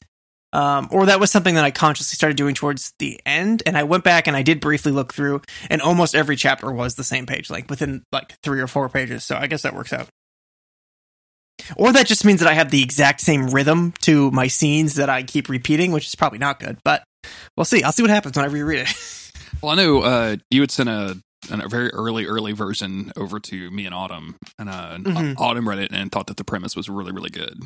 but then she, um, because I think it was like a Google Doc, so it wouldn't save where she was, and then you started like making that's dra- drastic changes, and she was like, "I'm just Yeah. gonna wait until he sends an actual rough draft, and then I'm gonna read Yeah. this." So, yeah. I'm going to be relying on you guys a lot to help me. Yeah, yeah, absolutely. Uh, we're gonna we're, we're gonna be brutal about it though. We're gonna just say the meanest shit that we can come up with. I mean, I've got to have to hear it. So Do you uh do you think that you need this chapter? Like this character is pretty dumb. I don't know why he's named Chris, but this this guy's got to go. Uh, there, dude, I, I don't want it to be 120,000 words. I want it to be, or it's actually it's 130,000 words. Shit, I want it to be 100k. Like that was where I wanted it to be at. And there's so much that I want to add to the novel, which means that if I want to add things, I also need to take away things. I need to find. Oh, uh oh, I disconnected. There he is. Did you Whoops. lose me? No, uh, I was trying to turn your volume down and I hit the hang up button, so the Oh, settings 'cause- button. Because I'm yelling. Uh, Whoops. let me back off from the mic a little bit. No, no, no. I had it cranked up from a "Don't Give Up" skeleton, so you were peeking out on my Uh, side, and it doesn't matter. I use your local audio anyway. uh, But yeah, I just wanted to true. Um, was I saying? Doesn't it doesn't matter. what I was saying. hundred thousand words. Oh yeah, there's there's a so there's a, a lot that needs to get cut out of it. I think I was looking back, like I use the word fire a lot to like. Dis- I mean, it's like a literal and metaphorical thing that's used a lot, and I I used the word like 500 or 600 times in this, or maybe it was more than that. I, I don't know. But I, remember I did like a word search for it in it, and I was like, that's too many fucking times to say that one word. Like that is that I shouldn't be using the word fire and the word the the same amount. You know, like there's there's a problem there. Chris, I'm gonna need you to send a letter to, to explain that sentiment to the uh, writers of Dark Souls Three, and just ask them to change it up from fire and flame a little bit, so that we can Yeah, we yeah. can finally get past this bullshit in Dark Souls. Towards the end, I really, really started trying to experiment. But the problem was like when I'm using talking about like this fire and like using it to describe something, um, I'm usually trying to like I, I've tried to say like oh it's light. I'll say that I'll describe the light of it. I'm like wait no it doesn't because it's the nature of it. It doesn't actually have light. Using light isn't an accurate word. And they're like I'll use heat. I'm like it also doesn't have heat because it's not real fire. It's this like I have to be very specific about the way I describe this. Otherwise, I'm betraying what it actually is, which is just a pain in the ass. So I need to I need to consult the thesaurus on this one. Got to have that handy thesaurus around, man. Gotta have it going. Um, hopefully, um, I'll fix it one day, and you all you all won't be able to just um see it as my rejected supernatural pilot episode, Sure. um, or, or Mhm. whatever. We'll see. We'll see what happens. What is the thing that um, they make SNL writers do to write an episode of The Simpsons or something? Have you ever heard that? I don't. Like that, all, all like comedy people have an episode of The Simpsons in their back pocket, interesting? or Seinfeld maybe. I don't remember what it is now. I think I- it's, yeah, I I, can- I think I think it's The Simpsons. Who was it that um, uh, what's his name? Shit, on the road. What's what's his name? Kerouac. Yeah. Hmm. He, I remember reading that he either just copied word for word or rewrote The Great Gatsby, like just to get a feel of what it's like to write a novel. Um, I don't know if that's true. I don't know where that anecdote came from, but I remember that. That would be require a lot of drugs for me to do that. Yeah, for sure. Yeah, I just sure. want to transcribe this novel. That makes no sense whatsoever. Um, I and thankfully I'm not trying to write the next great American novel. That's what all my professors used to always say. Like, "Oh, you're gonna write the next great American novel?" I'm like, "No, these guys have swords. Like, Okay. I like it's pretty clear. Look at me. Look at the type of person I am." I'm not going to comment on our society, okay? I just want a bunch of Yeah. dudes with some swords to have some lore, okay? That's what I'm here yeah, for. I just want to write something that I think is cool. I want to create some lore. I want to allude to some lore, and I want people Yeah. to find lore. Like this is a this is a lore focused organization. Lore. It's a lore focused endeavor. Yes, everything is focused 100 percent on lore. So yeah, that was my weekend. Um, it was interesting because Jess couldn't couldn't come down this weekend because she's having car issues, and uh, this the weather was super bad. So we were like, all right, instead of trying to like finagle a way for us to hang out, I'm gonna finish my novel this weekend. Yeah, that sucks. I'm s- sad that you two didn't get to hang out. it's okay. Hopefully next weekend. Things you know complicated with with being the distance that we are from each other, but we'll figure it out. I finished uh, Game of Thrones this weekend. Hell yeah, you did. uh man it's i still like that show a whole lot like it's just Yeah. it's just real good like it's at the very end it's very um uh like smash your action figures together kind of thing where Mhm. like oh Mhm. yeah the the dragon is here and fighting this and you know this character is over there and they're meeting that person for the first time but they know all this stuff. They have all of this stuff that they don't know about each other. And it's a lot like you know it's a lot like the avengers movies right? Where you get to see all of your Right. favorites fighting a bunch of other people. Um and it's it's like the the time jumpiness of it really gets to me sometimes. Uh hmm there's a there's a big climactic scene in the penultimate episode of the last season where uh like some people get attacked and so they send off one person to run and send a message Yeah. so Yeah. the, like the ground that this this group of people took like a week to cover this dude runs back uh, sends the message. The message goes by Raven. Like it's not like an email. You know what I'm saying? It's not a text message. No, right. It goes by Raven to, all the way across the country, and then the person that receives the message is like, "I got to go help these people," and leaves and like shows up like a 45 seconds later. Like hardly any Yeah. time passes, and it's and it's a and I think that th- what they're all just like in the same spot while this is happening. Like we'll hold, the, we'll hold the line. You go run back and send news for help. We'll be here until then. Yeah, and it's just it's it's one of those things that take you out of it so completely. But then the thing happens, which I don't want to. I'm being careful about spoiling Game of Thrones for people. Like I know, uh, number one, we have a lot of people that don't even give a shit to listen to this podcast. But also, like Right, if someone's watching it for the first time because it's the last season this year, then I don't want to do that. But uh, the thing that happens is so fucking cool and great. You're like, Mhm. hell yeah, and it's just a lot of fun. So I can forgive uh, quite a bit when it's just you know fun action stuff like that. Yeah, I think at a certain point we all are just. I mean, either people really hate the new direction, or they're just like, okay, we get it. We're, we're close the shop now. We just got to get this done. Yeah, that's what uh, that's what Autumn said. It's like we just have to get people through this. Like we don't have we don't have these actors for four more years to let this wind Mhm. out to like the, like it really should be. So we're just gonna get the get the shit right. done. I don't even know. Like, I always felt like it, it was maybe the span of a year or two throughout the books, but the show. I mean, I don't know that for sure. I have no, I have no clue. Um, but the show definitely makes it like every season is a, a year, especially after you know, like the second season or something like that. Yeah, it's Like it makes it seem like a lot of time has has passed in between because it's like they're just noticeably way older. yeah, it's uh it's it's pretty something. It's it's pretty it's pretty special. Like that that whole series is Mhm. pretty special. Uh, I get why people fell off of it pretty hard after season four or five, but I, that shit just works for me. I'm, I'm here for it. I mean, I, fantasy is like my my favorite thing. It's guys with swords. That's my favorite thing. there's a lot of dudes with swords. I remember watching very early on. There's a fight between um, a character called the Mountain and a, a dude with a flaming sword. And uh, when I Oh, was yeah. watching it, they're like they're on this like cliff side balcony, so that like this huge ocean is out behind them. The sun is overhead. Like there's a gathered lords and ladies watching them, and I'm like, this is a Dark Souls fight club. This is what I'm watching. This is exactly what happens in Dark Souls PvP. I am fucking here for this. I want more of this, please. Um, Yep. Yep. We uh, I hope that we get more cool fantasy, yeah, me like too. another long running series like this in the future. My generation is lucky because we grew up with Harry Potter, and then we also got Lord of the Rings, like movies. So we had that like cinematic entertainment. But all the people who grew up reading Harry Potter, who were my age, became adults as Game of Thrones was kicking off. So we had our next seven year series to go through. Yeah. It's interesting, man. Um, I, you know, I think I think watching so much Game of Thrones has put us in the mood for more fantasy. So we're talking about watching all of the Lord of the Rings movies, which Fuck yeah. those are Fuck yeah. um, those are long. If you get the extended editions, like that's like a four Oh, hour a four hour investment per movie. It's an event. Well, but they're two discs each, so you know you, you have you a got an stopping intermission. point. you got a you got a Yeah. break in the middle. Yeah. Um, yeah, I, I'm. We might do that. In the meantime, we just started watching Deadwood again. So we're, we went from Oh yeah.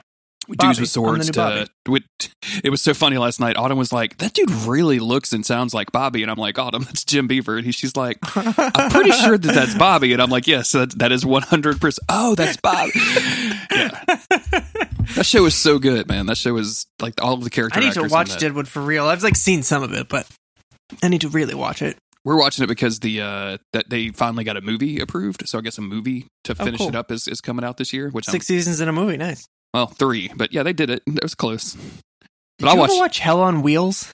hell on wheels that doesn't ring a bell It's on Netflix now. It was on AMC, and it's a it's another show. It's a um I don't know who the main guy is. It um but he looks like you know like a like gruff white guy in a cowboy hat, yeah and uh, and Common is in it, and Yeah. he is like a slave working on like a railroad or whatever.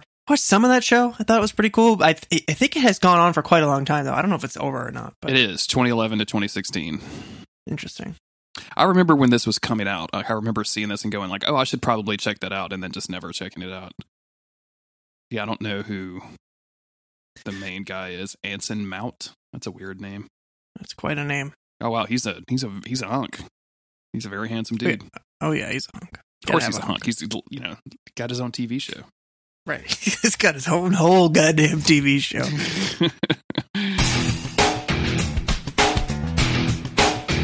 uh, I also finished Immortal Unchained again. Oh yeah. Get your sniper uh stuff. Yep, yep. I've been Did tweeting about your that a lot. that that final cheevo? I have not gotten the final cheevo. I uh it's full of it's a collectible thing where you have to collect like 150 some odd no, I think more than that. I think I counted it. It was like 250 like Goodness. various bits and bobs throughout the game. Uh, some of which are only dropped by enemies. It's a random chance for you to get them when they when they die. Um, I picked up like eighty five percent of those just naturally playing through the game, so I haven't had to grind those. Um, but the other stuff is like are items that you find in the game that you have to like interact with, and they tell you a little bit of lore, and those are just everywhere. And I, I thought I did a really good job like vacuuming all that stuff up until I looked at the list and I was like, oh, I'm at forty percent. Okay, cool Oof. Oof. and now it's um it's kind of challenging. I found a guide. There was one dude on the internet that made a spreadsheet about it.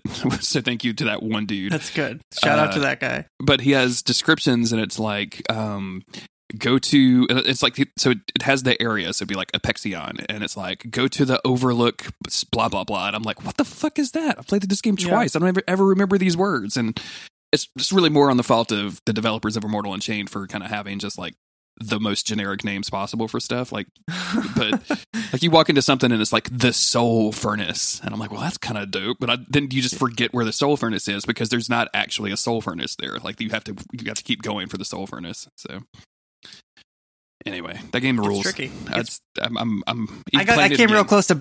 I came close to buying it yesterday, but I'm still trying to get several platinums right now. And Resident Evil comes out at the end of this week, so yeah I, was, guess uh, it, it would be last week for if by the time this comes out. I had- had a moment of craziness where I was like, "That dude, Ace Combat game. I haven't flew, flown a plane in a while. Like maybe that would be pretty dope." And then uh, watched a quick look, and I'm like, "Oh yeah, these. I don't like these games. Like I These just games want are crazy, want crazy to- fucking hard. Yeah, I just want to like these games. Like I want to play Afterburner in the arcade with the the It's fight like, stick. um, that's that's all I want. Crimson Skies. Did you play that on Xbox? The original Yeah. Xbox. It, Yeah. it came with mine. See, that one's like it's more arcadey. It's more like Yeah. a Indiana Jones in a, in a plane type thing. It's not a flight sim, which is just it's real serious. You know, um, more games like that would be good though. Yeah, I could be, I could be down for that. I need um I had a good time. Like I like uh bullet hell shooters when they're a certain amount of difficult, certain level of difficulty, like that um Skyforce games that CJ was talking about for so long. I had a really good time with those. But I don't know. They, there's also a VR mode on that Ace Combat game, and I just Try to be a Seems like- pilot. dude, that seems like it'd be just fucking like me just ralphing in, in, in just in front of my TV, like as soon as that plane takes off. You should I've- be playing uh, Resident Evil Seven in, in VR. You've seen those videos. I've sent you those videos before, right? Me Of putting what? the people in the kitchen demo. Oh that. yeah, yeah, yeah, yeah, yeah. that's, yeah. that's really funny. Uh, I don't think I would want to play a whole game like that though. The um, Have you? Did you play Seven? no, I have not. Do you care? Do you even like those games? I played uh, I played four on the Wii, and uh, weird, weird choice, but all right. Yeah. I mean, I just gotten a Wii, and it was like everybody kept talking about like how great the controls were because you could just point and shoot, and it was really satisfying to do that. Like the aiming and stuff was really Nice. fun. nice.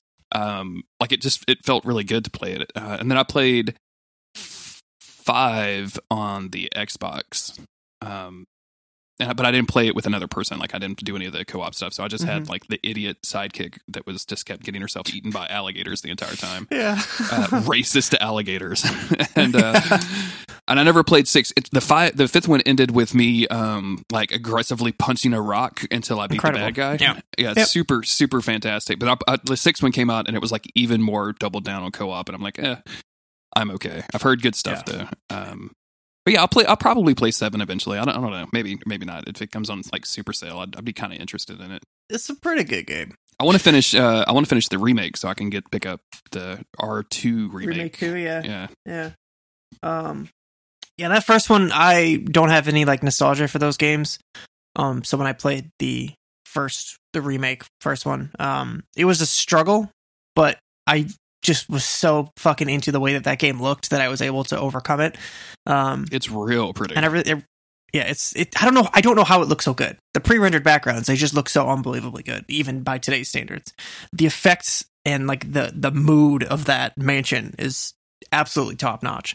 Uh, it just you know kind of kind of sucks to play sometimes until you learn the trick of the game because it feels a certain way because of the way that it looks. It feels like you should be able to to do certain things uh, and be making this constant progression through this haunted mansion, whatever.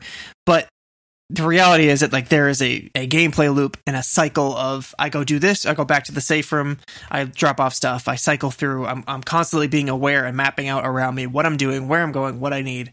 Um, and it isn't just a straight line forward. There is you you have once you get into the philosophy of like okay I've done this now I'm going back there grab that thing then come here again and it, it sounds tedious as I say that but it, there's like a flow to it that you start to get into and then the game just makes more sense. But Yeah. it took me like almost up until the last hour of the game for it to finally click and be like oh yeah fuck yeah all right I know what I'm doing. I need to get back to it. Maybe I'll do that. I was thinking Ace Combat, and then I was looking at the uh, quick look for Vane. Do you remember that game? The, they had like an E3 trailer. You were like a bird flying around. Yeah, that sounds familiar. Yeah, it looked um, really, really interesting. The quick looked like the opening looked really interesting. Uh, but I'm the the scuttlebutt is that it is beautiful and boring to play. So I don't know. I have to look into a little deeper than that. But I need I need something. I'm going to finish this Immortal Unchained trophy, and then I'll I need something to jump Get- into. Get those mitts on Onimusha. It's a PS2 game, but Sure. Yeah. That's. Yeah. Uh huh. One hundred I percent. man, I really like Onimusha. I get really uh there's uh, you you absorb souls by holding circle after you attack enemies. Uh, and there's there's a couple items in the game you can use to automatically absorb souls around you, so that you don't have to suck them in yourself. Because you also get like magic and health back from absorbing them. So there's like a gameplay aspect to it, not just like getting experience. Uh, but even when I was using the items that were automatically absorbing the souls, I was still like hammering on circle because there's like a weird, I get like satisfying kind of aspect to it. Like I'm gonna hack the shit out of this enemy, and then when I kick his ass, I'm gonna press circle, and I'm gonna I'm gonna get those lovely, lovely souls sucked into my arm, like you like you do. like you do. Uh, and it feels pretty good. But again, I played that game when I was ten, so like I, I have nostalgia for it. I'm uh I'm just kind of casually waiting for Sekiro. Like I think that's I think that might be my next I big one. I haven't really paid a lot of attention to it. Like I saw like the opening trailer, I was like, "Fuck Samurai Dark Souls, fuck yeah!" Yeah. Uh, and then the m- more has come out about it. I'm like, "Fucking Tenchu P- new uh, new Tenchu, yeah, that sounds that sounds good to Chris. And I have just haven't looked at anything else, but I'm fucking stoked for it. Yeah, it should be good, and it's you know it causes a bunch of people to get real mad on the internet, so that's always Uh-huh. fun because yeah, I've seen a lot of people that I like. I really like being like, man, I'm really disappointed. They can't believe that they're not going to let you do this or that or make your own character. I'm like, this is first of all, I don't know where you're just catching on to this news because they've been they've been saying this from the beginning. they're like begging us to treat it not as a Dark Souls game. it's just I mean like literally their PR person is like, please don't look at this in this way. Like it doesn't have any of these things. Like please stop calling it a Souls game. Yeah, just because the way the camera is positioned, don't get any ideas. And I, and I get people obviously want more of the thing that they love, um, so it's totally understandable. But you also have to understand that they, this this developer has been making the same kind of game for what ten years now. Let them do something a little different, yep. Please just just just let us do something. and different. then you know if we're lucky, they'll come back to that formula and they'll give us Bloodborne two or whatever the hell, and we'll all be very excited. Fucking A gamer. Bloodborne 2. Do you want to talk about Supernatural for a little while? Let's talk about talking for Supernatural. 30, 40 minutes now, so Goodness, well, tip, typical us. typical We gamers. just we just talked yesterday. yeah, that's true. And we talked for like an hour and a half. So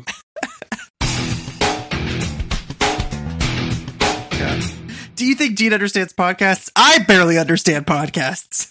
I feel like Dean would be like I, I bet Dean. Oh, I hate to say this, but Dean would be totally into like the Joe Rogan podcast. What right? Like he'd be that guy. Oh yeah. Or Um, like or like uh, how it's made, one of those type podcasts. Can I can I tell you a completely off topic story of something that happened to me recently? Sure, Um, sure. I was on the phone with a guy and I was helping him out, uh, and I was walking him through some steps on the computer, and I'm like, "Oh, you need this number from from the water meter. You have to go over to the meter and get it, and you know, physically write this down and bring it back." And he's like, "Oh, I, I knew you were going to have me working today." I'm like, "Yeah, man, I, I know all you guys up there though. You could probably use the exercise." Like just joking around with the guy, and um, the guy like kind of got serious from me. He's like, "You know, man." I've been doing a lot of stretching lately and it's really helped me out. And like, Chris, I'm not really selling this accent. He's like, yeah, man, I've been doing a lot of stretching lately. Like he's got a real thick country accent. Uh-huh. And um, he starts telling me about, he's like, yeah, dude, I, I listen to that fucking Joe Rogan podcast. And, you know, Diamond, I don't know any wrestlers. Diamond, somebody, Diamond I don't know. Dogs. Okay, sure. Um, Diamond Dog. he yeah. said he didn't start wrestling until he was 30 years old and it was it was real hard on his body so you know he he said he started doing yoga and that really helped him out so man i've been doing a lot of yoga lately and it's boy it's really helped me out and like goes on for quite some time and uh so at the He's been wanting to tell somebody about that for so long. well, at the end of the conversation, uh, I'm like, "Yeah, man." You know, he's like, "I got one more of these. Can I can, can I call you back?" And I'm like, "Yeah, dude, I'll be on the road all day. Just call me back, whatever." Uh, and he's like, and he kind of stopped. And he's like, "Listen, man, you come up here. You can't tell none of these boys I do yoga. I don't know what I was. I don't know why I told you all that." Like, I knew it. I knew it. It's like he wanted to tell somebody so bad, so he told you. I knew it. I knew it was a secret. he just and he That's just amazing. he just fucking spilled it all out there, dog. It was fucking hilarious. it's been eating it. I mean, he's wanted. It's, it's doing him so much good. He feels so much better, and he's wanted to tell somebody so bad, but he's embarrassed that they'll make fun of him. It's um, Oh. it's it's it was very There's funny. something yeah. so stupid and just so pure about that. Oh, I know, man. And it just, I wish I could, I wish, and I, I was with a coworker and like I put it on speakerphone so he could, cause I was cracking up, like, and trying to keep it together because I was on the phone and put it on speakerphone. Yeah. And my coworker left the truck. He was laughing so hard because it was such a fucking, yo, man, I've been doing that yoga. Some of them stretches, man, man, that's, that stuff's hard. That's hard. You gotta be strong. fucking cr- I'm dying. Uh, That's so good. Backwoods so rednecks good. yoga. Um, so after they they figure out this whole uh, podcast situation, um, they leave and we see this Reaper in the background, kind of following them around.